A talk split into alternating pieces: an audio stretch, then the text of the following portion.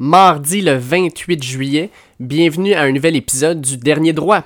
Peu importe où vous nous écoutez, que ce soit Apple Podcasts, Google Podcasts, Spotify ou n'importe quelle autre plateforme, je vous invite à partager nos épisodes et surtout de nous noter, peu importe le nombre d'étoiles. Euh, nous, ce qu'on veut surtout, c'est d'avoir un, euh, feedback de nos auditeurs et euh, ben, on vous invite donc à y aller puis à nous laisser aussi des commentaires. On va les lire avec plaisir. Aujourd'hui, je reçois Kim Robitaille, une joueuse sur l'équipe nationale de volleyball du Canada, qui joue aussi de façon professionnelle en Europe depuis maintenant trois ans. On va regarder avec elle son parcours pour se rendre jusque-là, pourquoi elle est jouée de façon professionnelle en Europe et qu'est-ce que ça implique? Et aussi, on va parler de sa première expérience sur l'équipe nationale canadienne qui a été les Jeux panaméricains cette année. Donc, on va regarder tout ça avec elle. Avant de commencer, je voulais simplement euh, parler rapidement euh, de la fin du tournoi de l'Impact de Montréal qui s'est vraiment terminé de mauvaise façon avec une défaite de 1 à 0 contre le Orlando FC. Si on regarde simplement le pointage, on peut se dire que le match a été serré, mais c'est loin de la réalité alors que l'Impact a été particulièrement mauvais. Euh, il n'y avait pas de cohésion, les joueurs ne semblaient pas vouloir donner l'effort supplémentaire que le Orlando FC donnait. Et le Orlando FC a été euh, de loin la meilleure équipe. Et le pointage de 1-0 aurait très bien pu être de 3 ou 4 à 0 s'il n'avait pas été euh, soit de mauvais bons, soit de, de beaux arrêts de Diop. donc l'impact retourne la queue entre les jambes, je dirais, à Montréal. Et maintenant, on va voir si l'impact va jouer d'autres matchs dans l'année 2020 où il va devoir attendre au printemps 2021 pour recommencer une nouvelle saison. Mais sincèrement, là, c'est pas le genre de performance euh, dans le tournoi MLS Back qu'on attendait de notre équipe. Euh, quand on regarde les quatre, matchs qu'ils ont joués, au total, ils ont peut-être bien joué pendant deux demi. Donc la deuxième demi contre le Toronto FC et la, ben, disons, première demi contre le DC United. Sinon, ça n'a vraiment pas été euh, un, beau, un beau spectacle de soccer qu'on nous a donné. Et malheureusement, ben, ça augure mal pour les prochaines étapes de l'Impact de Montréal. De plus, euh, on a euh, la Ligue de baseball majeure qui a recommencé et qui se retrouve dans l'eau chaude, alors que les Marlins euh, de la Floride ont vu 11 de leurs joueurs ainsi que deux entraîneurs testés positifs au COVID. Ce faisant, on a littéralement repoussé plusieurs matchs des Marlins pour leur permettre de créer justement la quarantaine pour permettre aux joueurs de se remettre. Mais aussi, on a reporté d'autres matchs, dont celui avec les Yankees de New York, parce que les Yankees jouaient dans un stade où les Marlins avaient joué juste avant et on ne voulait pas les placer dans le même vestiaire avant de l'avoir complètement décontaminé. Le problème avec le baseball majeur, quand on compare par exemple à la NBA ou à la Ligue nationale de hockey, c'est qu'ils n'ont pas décidé d'avoir de ville bulle. Euh, donc les équipes vont se promener un peu partout aux États-Unis pour aller jouer des matchs. Ce faisant, euh, ben, les joueurs, une fois que le match est terminé, peuvent aller à peu près n'importe où. Il n'y a pas vraiment euh, de règles à ce niveau-là. Et ça augmente le risque de contamination. La NFL regarde ça actuellement, puis la NFL a pris à peu près la même approche que le baseball majeur pour sa relance. Donc pour la NFL, actuellement, on a une question à savoir, est-ce qu'on ne devrait pas justement créer des bulles, euh, peut-être créer 3, euh, 4 ou 5 villes où on aurait plusieurs équipes qui se retrouveraient là, qui, joueraient l'une contre l'autre. Euh, et ça permettrait justement de créer une bulle, de pouvoir protéger les joueurs. ça sera à voir, mais pour l'instant, avec ce qui se passe dans le baseball majeur, c'est sûr que dans la NFL, on se pose des questions. Finalement, le hockey de la LNH recommence ce soir avec le Canadien de Montréal qui va jouer un match pré-saison, disons-le comme ça, euh, contre les Maple Leafs de Toronto. La saison commence officiellement le 1er août pour eux, donc ça va arriver assez rapidement. Et pour ce qui est de la NBA, ben, tout est bien recommencé, toujours pas de test positif au COVID dans la bulle, et les matchs de la saison régulière recommencent euh, le 30 juillet, donc jeudi. Et d'ailleurs, euh, on va avoir un deuxième podcast qui va sortir cette semaine, jeudi justement, avec mes amis JF et Simon, pour parler de la relance de la NBA ainsi de la Ligue nationale de hockey. On va regarder les différentes euh, équipes, leurs chances de pouvoir faire la série éliminatoire, peut-être même faire quelques paris sur des matchs de saison régulière qui s'amènent. On va regarder tout ça les trois ensemble et j'espère que ça va vous donner une belle introduction à la relance de ces deux ligues sportives-là et peut-être, je l'espère, vous permettre de faire des paris sportifs qui vous permettront de rapporter un petit peu d'argent à la maison. Avant toute chose, on va commencer par écouter Laurence Castera et ensuite on parle avec Kim Robitaille. Pourtant, si je me lève chaque matin, c'est qu'au fond, j'y ai cru. Et que j'y crois encore. Je suis avec Kim Robitaille, membre de l'équipe nationale de Volleyball Canada. Bonjour Kim, comment vas-tu? Bonjour, ça va super bien. Merci de me recevoir. Ça fait plaisir. Écoute, on se parle quand même. Tu es à l'autre bout du Canada, tu es à Vancouver actuellement. Qu'est-ce que tu y fais? Euh, ben, en fait, euh, j'y suis euh, par habitude un peu. j'ai passé un mois au Québec après l'annonce du COVID. Je suis rentrée de France et je m'étais dit pourquoi pas partir avec une amie puis visiter le Canada? C'est comme la meilleure période pour le. Ben, mais meilleure entre guillemets, mais meilleur parce que les deux, on n'avait pas d'emploi, puis euh, c'était le meilleur moment pour nous d'utiliser ce temps-là. Donc, on, est, on a conduit, visité pendant deux semaines. Et euh, je me suis dit aussi euh, d'être dans l'environnement où est-ce que je m'entraîne normalement, donc de pouvoir avoir accès à, à l'OVA, l'anneau olympique qu'on appelle en français. ça allait quand même me garder mentalement dans un rythme où est-ce que, OK, je prépare ma prochaine saison professionnelle. Et puis, euh, petite question d'intérêt comme ça, euh, comment, comment est la situation à Vancouver? Comment ça se vit? Parce que nous, on connaît notre situation au Québec, là, mais à l'autre côté du Canada, comment ça se vit? Euh, c'est spécial. je vous dirais depuis mai, j'ai des amis qui étaient ici en mai et les gens ne portaient pas de masque. les gens étaient à l'extérieur à la, à la plage. Il n'y avait pas vraiment de distanciation sociale qui, avait lieu, si on veut. Les règles étaient là. Dans les épiceries, on doit porter un masque. Euh, c'est pas obligatoire, par contre. fortement suggéré. Par contre, c'est ça, les, restaurants ont ouvert assez rapidement, euh, les terrasses ont ouvert assez rapidement versus euh, au, Québec. Puis, par contre, c'est ça, les compétitions n'ont pas repris ici. Les groupes, les regroupements, c'est 10 personnes maximum. Donc, c'est un petit peu plus lent comparé au Québec. OK. Je voulais te parler aujourd'hui de volleyball parce que ben, c'est ton sport. Euh, je voulais au départ, parce que je le fais avec euh, toutes les athlètes euh, que j'interviewe, connaître un peu ton cheminement. Fait j'ai vu que tu avais commencé au secondaire avec ton équipe scolaire. comment comment tu es rentré dans le volleyball? Il y a quelqu'un, une amie qui était dans l'équipe qui t'a dit faut que tu viennes ou tu en as entendu parler, tu as fait un essai, c'était un hasard? Comment ça s'est passé? Je pense que la petite graine a été semée assez jeune dans ma tête. J'étais rouleuse de balle au challenge de volleyball à Repentigny quand j'avais peut-être 7 ans. Puis avec ma soeur. Puis quand il a vu le temps de, rentrer en secondaire 1, je suis rentrée à Saint-Jean-Vianney euh, au collège privé à Pointe-aux-Trembles. Puis on devait choisir une activité parascolaire. Et là, il y avait l'équipe de secondaire 2. Il n'y avait pas beaucoup d'équipes. C'était vraiment pas un sport, un programme sportif. Euh, un programme sportif. Un, voyons. Oui, c'est ça. Un programme sportif.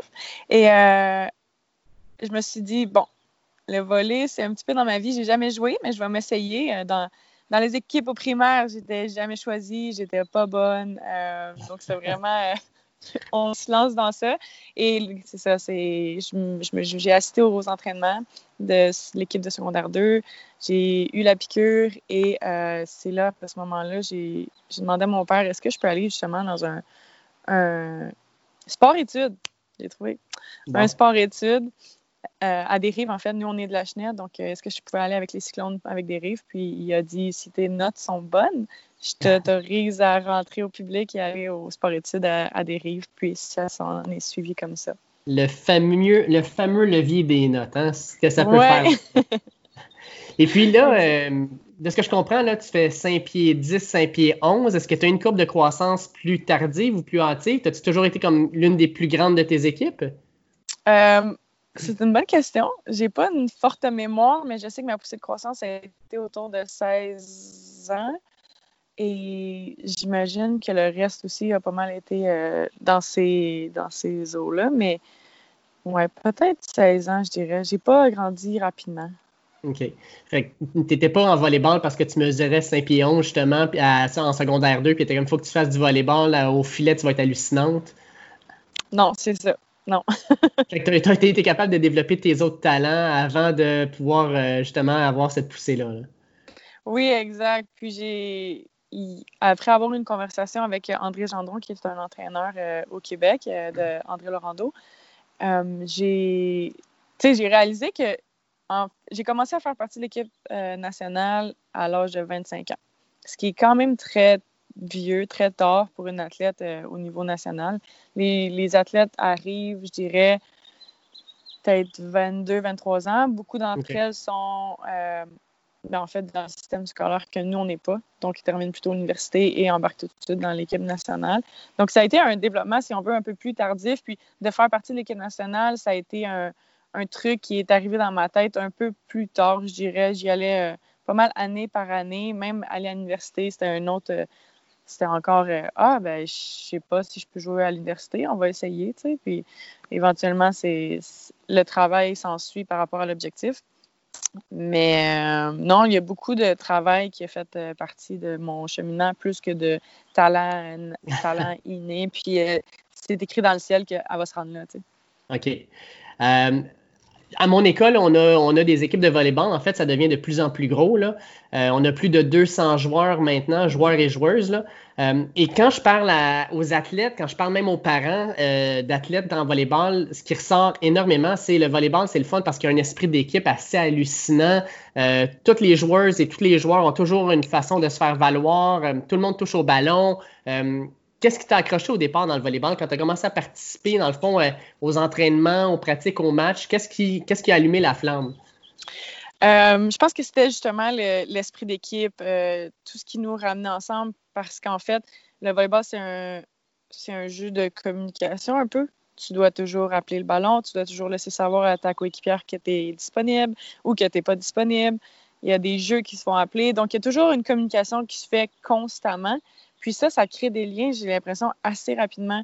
Euh, ça forge une personne, ça forge un caractère à travers, euh, en étant entouré de beaucoup de monde versus quelqu'un qui peut faire un sport individuel où est-ce que ses performances à elle vont refléter ses résultats, si on veut. Euh, ben, tout ce qu'elle fait, pardon, comme entraînement, comme travail, va refléter sur ce résultat.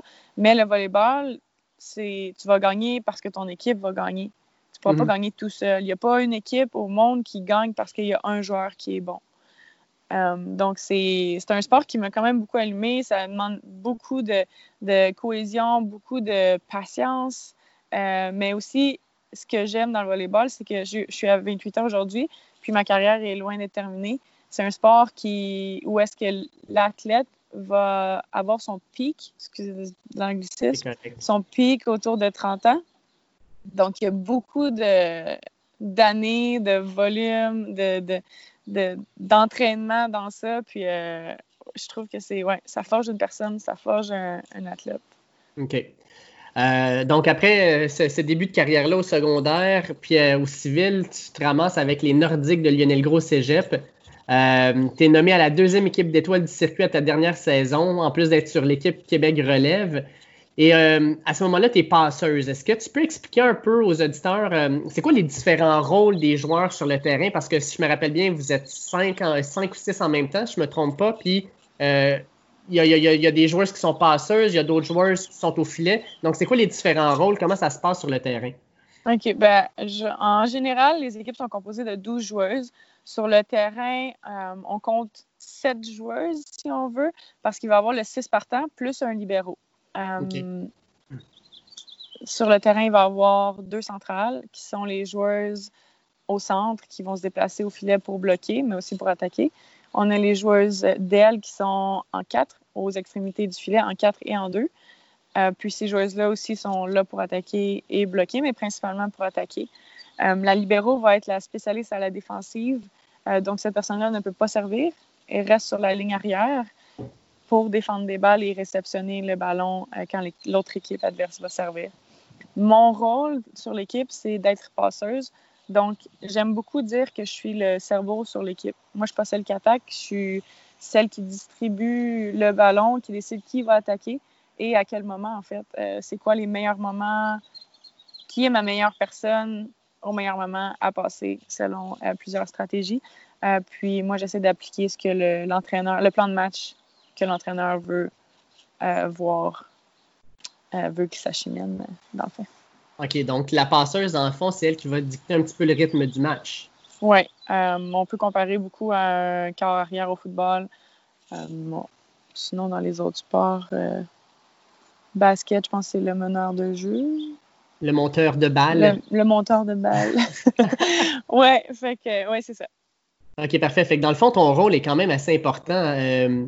Et puis, euh, est-ce que le volleyball, euh, parce que je, regarde d'autres sports, il y a souvent beaucoup de préparations qui se font à l'approche d'un match avec d'autres équipes en analysant les autres équipes, les joueuses, les points forts, les points faibles.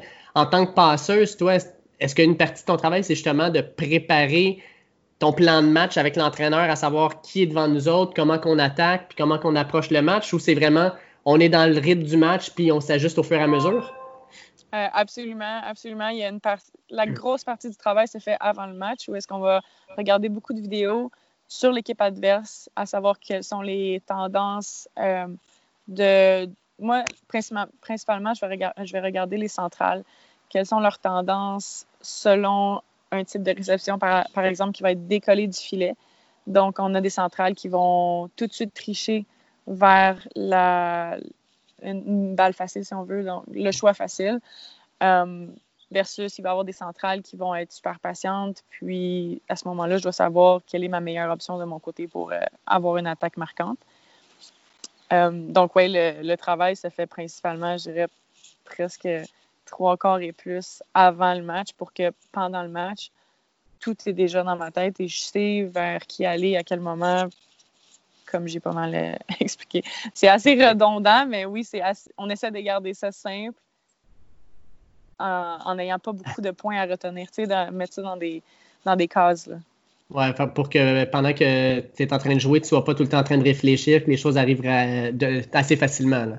C'est ça, tu sais, il y a déjà le travail de passeur à, à mémoriser, mais après ça, il y a toutes les, techniques de service, bloc, euh, défensif qui entrent en jeu aussi. Donc, c'est beaucoup de choses à penser. Mais comment est-ce qu'on réussit à vulgariser un peu ou à simplifier ces tâches-là? En tant que joueuse, qu'est-ce qui te caractérise? C'est quoi les, principales qualités de ton jeu? Les principales qualités de mon jeu. Euh, Attends, après ça, je vais te demander c'est quoi tes défauts? Non, c'est pas vrai. On y pensera. Euh, à force d'en parler puis à force de discuter, euh, j'aime, pas j'aime dire, mais je pense que je suis une passeuse qui est peut-être euh, hors norme ou est-ce que j'aime beaucoup renverser le jeu. ça, ça demande beaucoup de précision, beaucoup de flexibilité, beaucoup de, de, de guts, si on veut, parce que la qualité de la passe sera pas toujours là, versus un jeu où est-ce que je vais être en position facile et je vais aller chercher mon attaquante euh, principale. Ou, ouais. Euh, sinon, ma qualité, une autre qualité serait que je suis, euh, j'ai un jeu de pied assez rapide. Je me déplace rapidement en dessous du ballon. Puis, ça, c'est une des, un des trucs, je pense, qui m'a beaucoup aidé dans les dernières années pour atteindre le niveau où est-ce que je suis aujourd'hui. Et puis tantôt, tu disais qu'il y avait beaucoup de communication sur le terrain. En fait, comment vous communiquez? Parce que quand on regarde du volleyball, là, ça passe extrêmement rapidement. Le ballon bouge vite, ça se mâche, ça se lance par terre, ça la ramène, ça fait une passe. Comment vous communiquez dans un moment où justement les choses se passent en un clin d'œil? Euh, il y a beaucoup d'entraînement derrière ça par rapport à quel langage on utilise. Il y a des jeux qui sont appelés avec des mots simples et rapides. Euh, si par, par exemple, ma joueuse est par terre, il faut qu'elle soit capable de me dire passe-moi pas, me faire savoir qu'elle n'est pas disponible. Dans le 10 secondes entre les points, entre, avant un service, il y a des jeux principaux, il y a des jeux qui sont appelés, mais ça, c'est si la réception, elle est belle, si je n'ai pas à courir euh, aux 6 mètres pour aller passer une balle. Donc, si la réception est vraiment sur moi, qu'on est vraiment dans une situation optimale qu'on appelle, là, le jeu va être confirmé. Donc, moi, j'appelle un premier jeu. mes attaquantes vont confirmer ou changer l'appel. OK. Euh, pour continuer un peu ton cheminement, parce que Dieu sait qu'il n'est pas terminé, euh, tu as décidé d'aller à l'Université de Sherbrooke, à l'universitaire. Euh, mais avant d'aller à l'Université de Sherbrooke, est-ce que tu as eu des offres d'autres universités ailleurs au Canada ou même aux États-Unis? Puis si c'est le cas, pourquoi tu as décidé de rester au Québec? Puis pourquoi tu es allé à l'Université de Sherbrooke? À la fin de mon cégep, j'ai eu euh, plusieurs, euh, plusieurs offres. J'ai été recrutée à Laval, à McGill, à Sherbrooke et à Montréal. Puis, de mon côté, j'étais beaucoup, beaucoup, beaucoup tentée par la NC, euh, NCAA. Et par contre, avec notre cégep au Québec, ça, nous, ça me mettait sur le tort un peu. par rapport aux autres athlètes qui allaient rentrer. Donc, on a commencé par faire des demandes. Et j'ai eu, j'ai été en contact avec l'entraîneur de St. John's à New York. J'ai été là-bas, j'ai été visiter, tout allait super bien. Puis, dernière minute, un peu, euh, elle a trouvé une passeuse de New York qui avait pas mal le même, le même type de passeuse que moi. Donc, pour eux, ça leur, c'était moins cher de prendre l'autre joueuse que de me faire déplacer puis de payer mes études, étant donné que j'étais étrangère. Puis, euh, à partir de ce moment-là, j'ai été en contact avec l'équipe de la Caroline du Nord. La Caroline du Nord. Puis encore là, ça a tombé à l'eau euh, à la dernière minute. Euh, donc, je me suis vraiment lancée avec Sherbrooke. Oui, ça. Je dirais que les États-Unis ont traîné jusqu'à décembre à ma première année. Mais ça a été dossier clos après, étant donné que c'était beaucoup. Je mettais l'équipe un peu en sous pression en disant Ah, je sais pas si je vais rester, je sais pas si je vais partir. Donc j'ai fait je me lance avec Sherbrooke pour quatre ans, puis les États-Unis, ben ça c'était juste pas euh, le bon moment pour. Puis à Sherbrooke, euh, c'est, euh, tu as décidé d'aller là et de rester là parce que tu avais une bonne connexion avec l'entraîneur ou parce qu'ils ont un programme euh, intéressant? programme intéressant. L'entraîneur, on a eu une bonne connexion dès le début. Puis, à ce moment-là, quand moi je suis sortie du cégep, Sherbrooke n'avait pas de passeur sur le terrain. C'était Catherine Martin et Chloé Bellil-Simard qui s'alternaient euh, la, pose, la position de passeur, mais ces, ces athlètes-là ne sont pas passeuses à la base. Euh, il y avait Roxane Assini euh, dans le temps qui était une très, très grande athlète de la France qui était là. Puis donc, il manquait vraiment cette, position-là pour que les filles performent, si on veut. Donc, moi, j'ai vu une opportunité de pouvoir les aider, mais aussi de, moi, je voulais juste jouer. Moi, j'ai toujours été un petit enfant qui veut juste jouer au ballon. Euh, donc, euh, j'avais, à la fin, quand j'ai dû choisir mon université, il me restait, j'avais, j'avais à choisir entre Montréal. J'avais gardé Montréal, les Carabins et euh, le Varior. Puis, ça tombé vers le Varior parce que je pouvais avoir une position sur le terrain versus à ce moment-là, au Carabin, j'allais être troisième passeuse et redshirt, comme on appelle. OK. Fait que tu connais une super belle carrière universitaire, puis cette carrière-là te propulse un peu sur les projecteurs nationaux, puis même internationaux. Euh, comment tu as vécu euh, ces, années-là universitaires alors que tu faisais aussi ton bac en kinésio? Euh, ça doit être énormément de, de, discipline, de, de sacrifice pour pouvoir jumeler tout ça ensemble, puis non seulement ça, mais performer à haut niveau. Oui, honnêtement, être étudiant athlète, quand on arrive à l'université, même au cégep, c'est deux emplois à temps plein. Euh, il y a comme un petit triangle qu'on parle euh, beaucoup quand on est étudiant euh, athlète. On a le côté sport, on a le côté études et on a le côté social. Puis, on ne peut pas choisir les trois. Il faut en choisir deux pour réussir à performer comme on voudrait. Euh, donc oui, il y a beaucoup de sacrifices qui euh, arrivent. Il y a beaucoup de, week-ends où est-ce qu'on aimerait retourner à la maison. On a besoin d'un repos. On aimerait ça sortir de ce milieu-là pour euh, justement se ressourcer puis revenir. Mais c'est pas comme ça que ça marche malheureusement. La semaine, on est aux études. La fin de semaine, on a des matchs. Même la semaine, on a des entraînements aussi. Donc c'est beaucoup de sacrifices, beaucoup de discipline à jongler avec deux horaires. Euh, les universités en, général, même toujours, aident les athlètes du mieux qu'ils peuvent pour avoir un horaire raisonnable avec études et entraînement. Puis, euh, je dirais par exemple à Sherbrooke, pour s'assurer que tout le monde était là en musculation, nos, entraînements de musculation étaient le matin à 6h30. Euh, donc, c'est sûr que tout le monde allait être là. L'école commençait à 8 h. Euh, mais oui, ça demande énormément de, discipline, de rigueur euh, et aussi il y a des critères à remplir si on veut pouvoir être euh, éligible à jouer par rapport à nos notes d'école. OK. je regarde tout ça, là, en fait. le volleyball, c'est un sport où effectivement vous bougez beaucoup de, stop and go. L'impact, c'est principalement donné par le ballon. Est-ce que c'est un sport où il y a beaucoup de blessures? Et si c'est le cas, c'est quel type de blessures, en fait, qui sont prévalentes?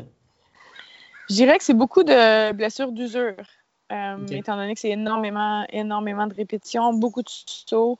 Euh, pour les attaquants, c'est souvent blessure à l'épaule euh, qui, qui traîne depuis quelques années. Il y a aussi blessure au genou. Il y a plusieurs. Quand blessure à l'épaule, c'est parce que à chaque fois que tu attaques, c'est toujours la même, la même épaule qui, qui, qui, est demandée.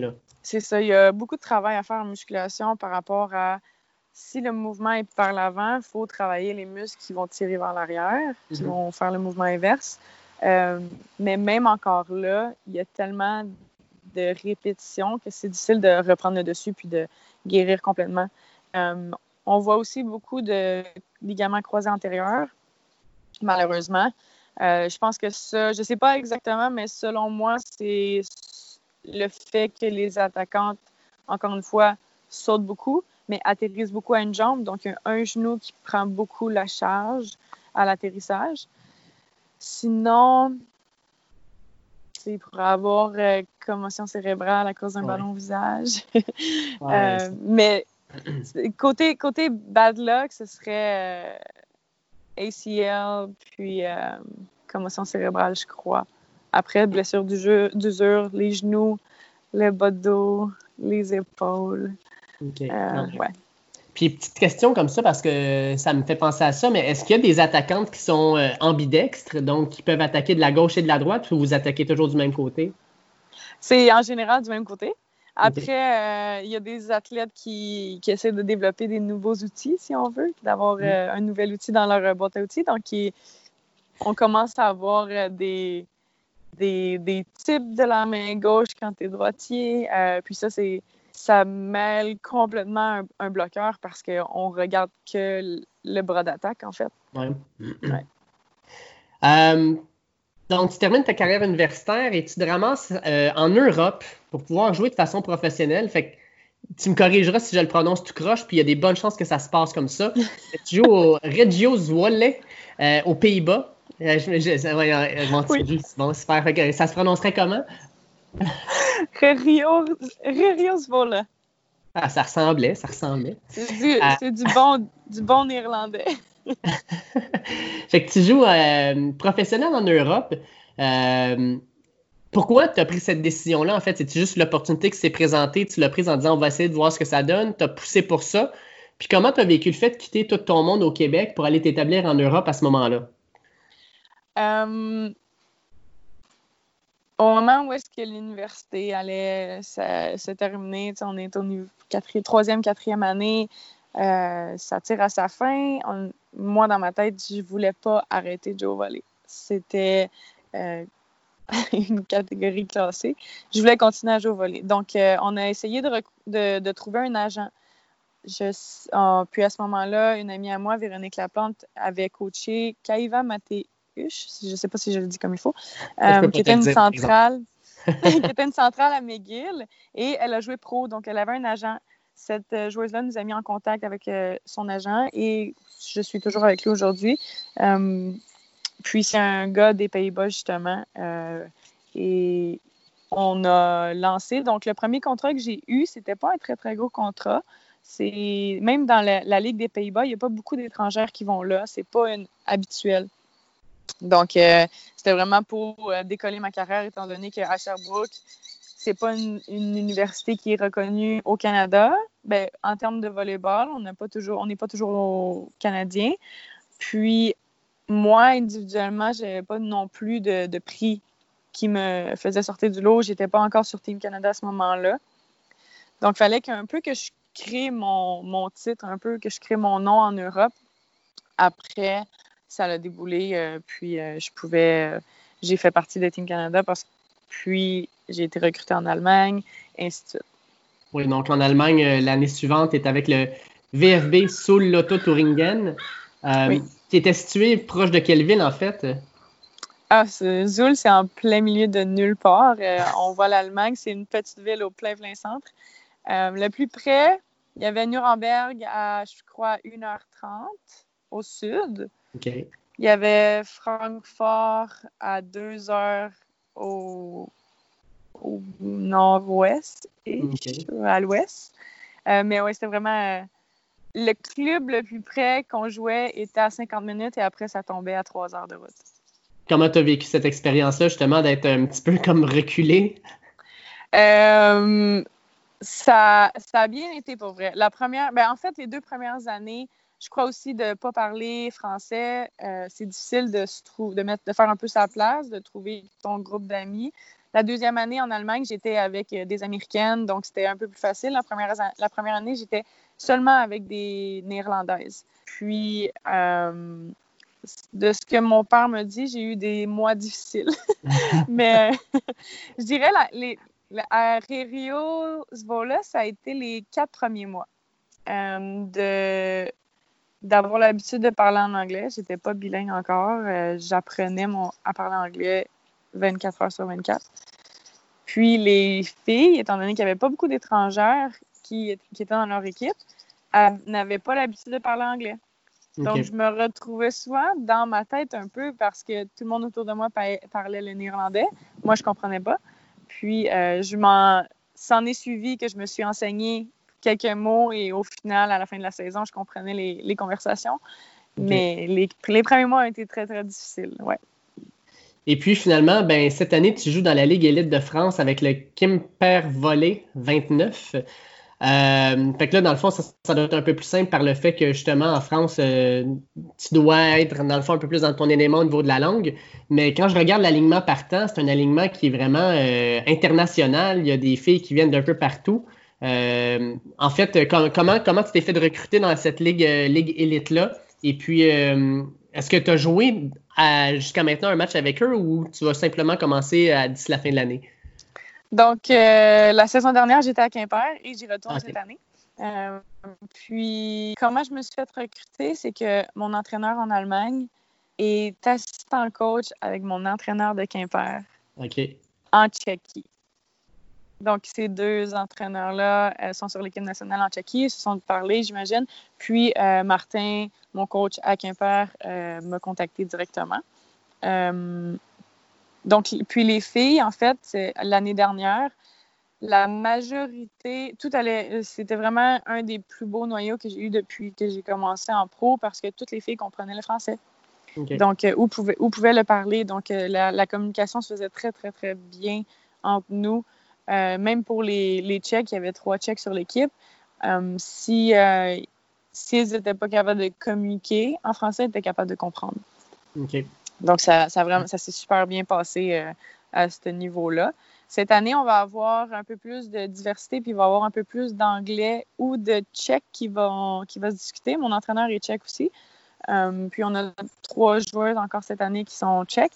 Et le reste est pas mal français, Sénégal, Canada. Ça, ça, ça va être un peu moitié-moitié, je dirais. OK. Ouais. Euh, mais oui, non, euh, j'adore Quimper. Euh, Puis on, en parlait avant d'entrer en ondes, mais tu disais que le volleyball, volleyball Canada avait annulé, dans le fond, un petit peu tout cette année. Mais le 8 juillet dernier, donc il y a deux semaines, tu apprenais qu'il y avait un calendrier d'automne qui était lancé en France avec un début de saison le 3 octobre. tu dois être quand même excité de pouvoir recommencer ton sport puis de le faire de façon compétitive cette année, malgré le fait que ça ne sera peut-être pas ici. C'est ça, absolument. Absolument. Toutes les, comme j'ai dit, il y a quelques filles déjà qui sont en Europe. Euh, les ligues professionnelles, étant donné qu'il n'y a pas trop d'entraînements qui, qui sont euh, en cours avec les équipes nationales, ont demandé aux joueuses de se déplacer rapidement, mais aussi une situation de COVID, une situation de visa, euh, s'assurer que les filles soient valides avant le premier match. Donc, ça, ça se passe pas mal tous dans leur pays, dans leur ligue.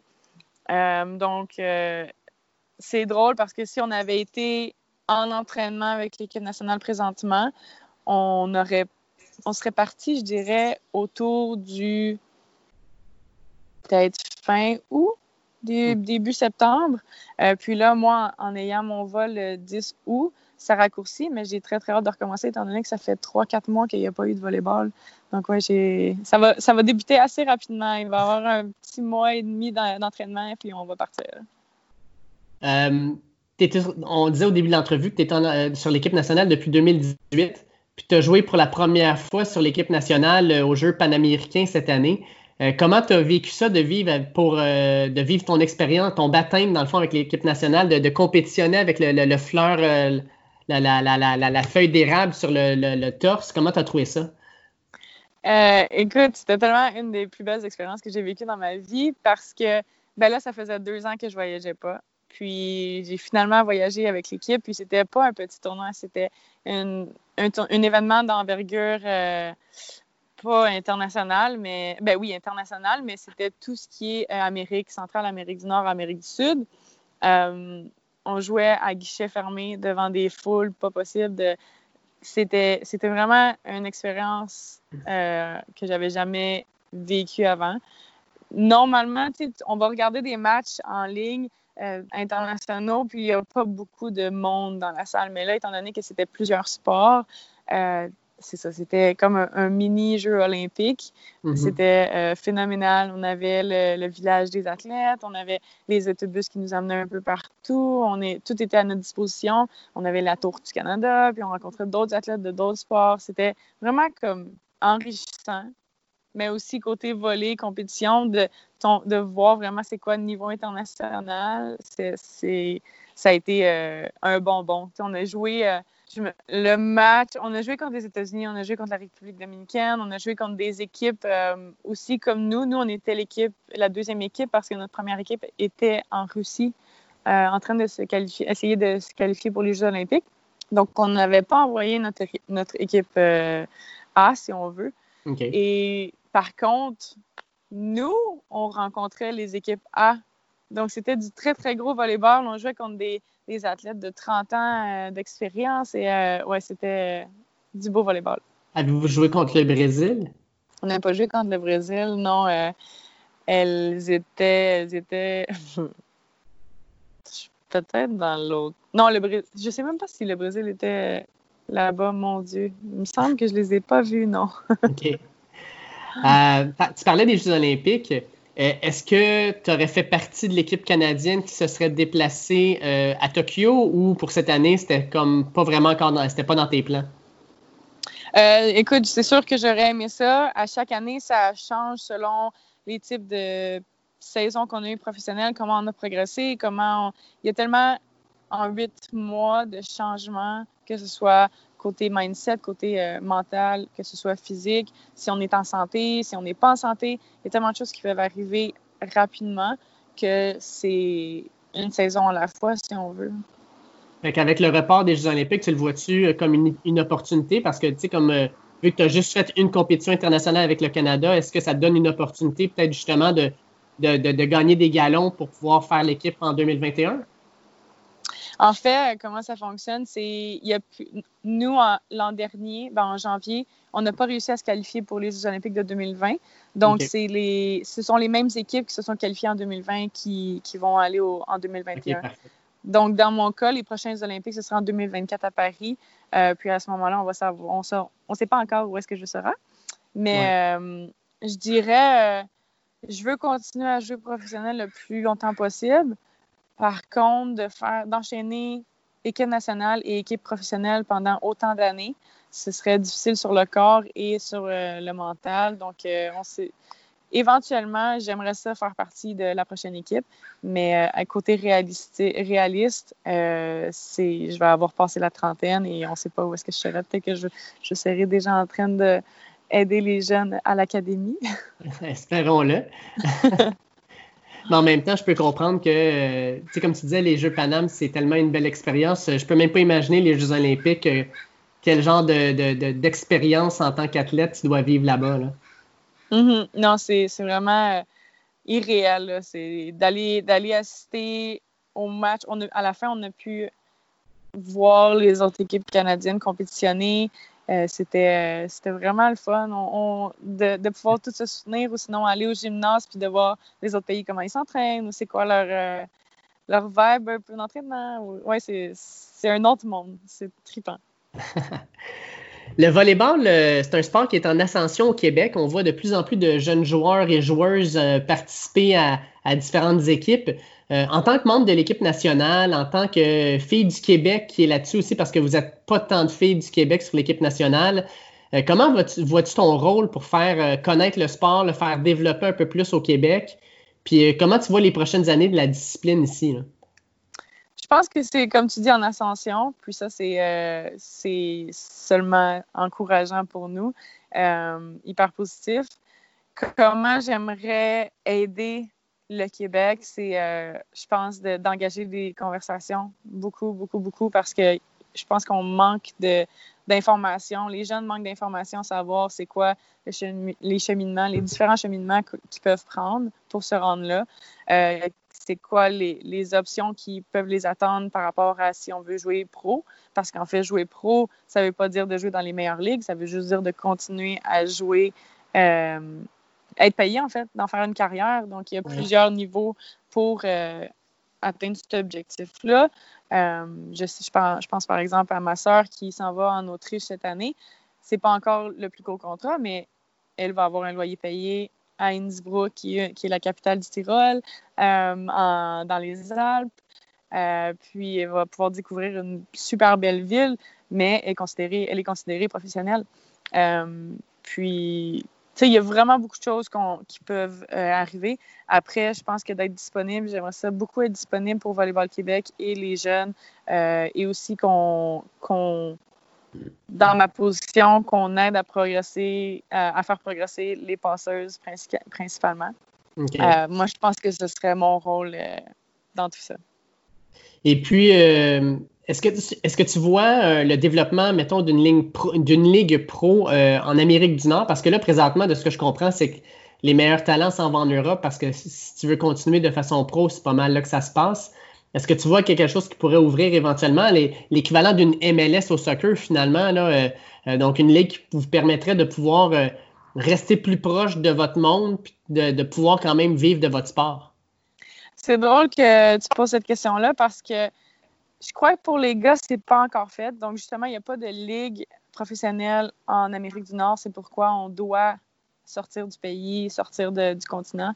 par contre, les États-Unis sont en train de développer une ligue féminine professionnelle.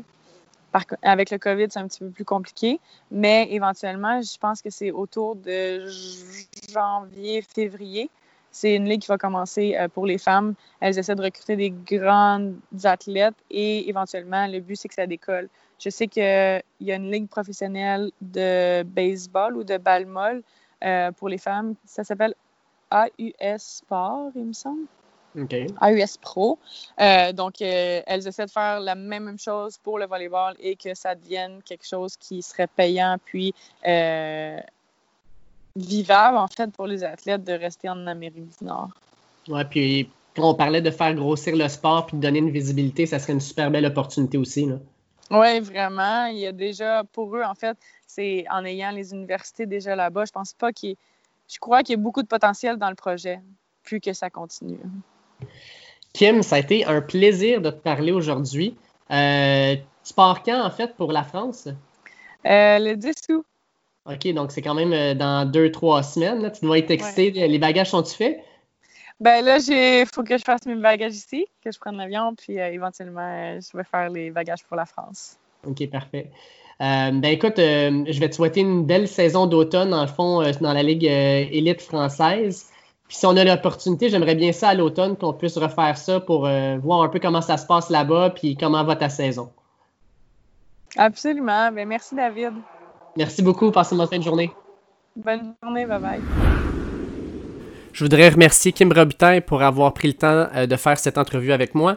Je vous rappelle que peu importe la plateforme que vous écoutiez, que ce soit Apple Podcast, Google Podcast, Spotify ou n'importe quelle autre application, partagez nos épisodes, puis n'oubliez pas de nous noter que vous alliez euh, sur Apple Podcast, par exemple, et vous nous mettiez 5 étoiles, 2 étoiles, 1 étoile, ça ne nous dérange pas. On veut vraiment avoir de votre part un peu de retour sur notre travail. N'oubliez pas aussi que vous pouvez nous suivre sur les réseaux sociaux, at dernier droit. Je vous invite non seulement à nous suivre, mais à venir nous poser des questions, à venir nous donner des commentaires. On lit tout et on va euh, probablement vous répondre aussi en ondes si jamais euh, il y a une question.